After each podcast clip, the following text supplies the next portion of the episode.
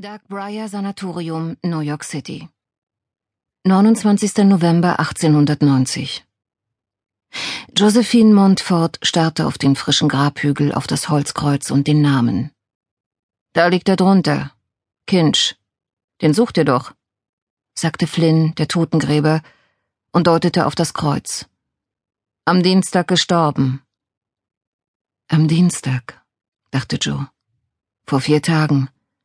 Bestimmt hat die Verwesung schon angesetzt und auch der Gestank. Ich hätte jetzt gern mein Geld, sagte Flynn. Joe stellte ihre Laterne ab, zog Geldscheine aus der Manteltasche und zählte sie Flynn auf die Hand. Wenn euch einer hier draußen erwischt, bist du mir nie begegnet. Klar, Mädchen? Joe nickte. Flynn steckte die Scheine ein und stapfte in die Dunkelheit davon. Mondlicht ergoss sich über die Reihen der Gräber und die schemenhaft aufragenden Gebäude der Irrenanstalt. Dünn und gespenstisch stieg nächtliches Geheul auf. Plötzlich verließ Joe ihr Mut. Mach mal Platz, Joe. Das erledigen jetzt wir, Oscar und ich, sagte Eddie. Er stand ihr gegenüber auf der anderen Seite des Grabhügels. Mehr sagte er nicht, als sich ihre Blicke trafen. Er musste nichts sagen. Sein herausfordernder Blick sprach Bände. Wie ist das alles passiert? Wie bin ich hierher gekommen? fragte sich Joe. Sie wollte das hier jetzt nicht machen. Sie wollte zu Hause sein, in ihrer komfortablen, behüteten Stadtvilla am Gramercy Square, in Sicherheit. Wäre sie doch nie Eddie Gallagher begegnet, dem Taylor, Madame Esther, oder Fairy Fay. Aber vor allem hätte sie am liebsten niemals etwas von dem Mann erfahren, der jetzt fast zwei Meter tief vor ihr in der Erde lag. Warte an der Gruft, geh dahin zurück, sagte Eddie. Nicht einmal unfreundlich. Joe lachte. Hm, zurückgehen. Wie denn? Es gab kein Zurück. Nicht in ihr altes Leben der Salons und Tanzsäle, nicht zu Miss Barkwell ins Pensionat, nicht zu ihren Freundinnen oder zu Bram.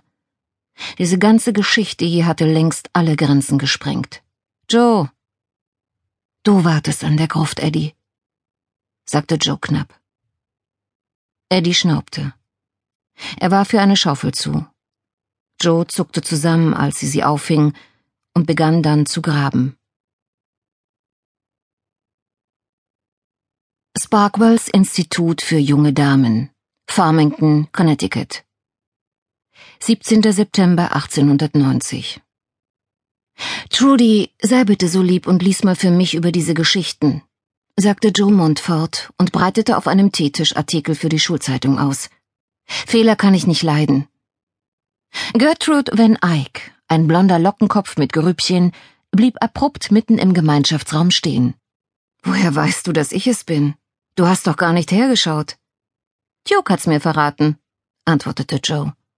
Die Cameos von Duke rauchte Trudy am liebsten. Trudy schnuppert an ihrem Ärmel. Riech ich etwa? Riechen ist gar kein Ausdruck. Was hält eigentlich Gilbert Grosvenor davon, dass du Zigaretten rauchst? Gilbert Grosvenor weiß nichts davon.